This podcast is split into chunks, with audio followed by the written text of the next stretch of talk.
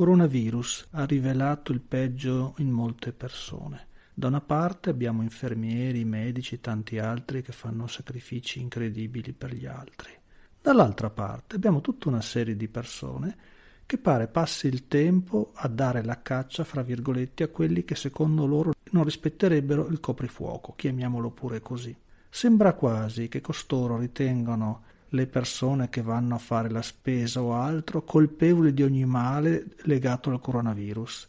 Ora io sono il primo a muovermi il meno possibile a dire che è giusto restare in casa, però non ha senso scaricare ogni colpa sulle persone che vanno a fare la spesa, eccetera. Qui c'è gente che è stata offesa per strada. Una persona di Grisignano è andata al supermercato di Montegalda, quindi vicina, perché non c'è un supermercato a Grisignano, ebbene è stata multata.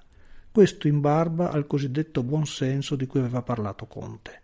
A me sembra che siamo quasi uno stato di polizia, diciamo, non a causa delle forze dell'ordine, ma a causa di questi personaggi che pare siano impegnati dalla mattina alla sera a spiare i vicini, i conoscenti o chiunque passi per la strada. Il comune vivere civile è crollato nel giro di pochi giorni e come dicevo prima è evidente che la colpa di quanto sta succedendo non è di queste persone, non è più di tanto nemmeno delle persone che violano le regole, perché è fin troppo evidente che siamo arrivati fin qui per ben altri motivi.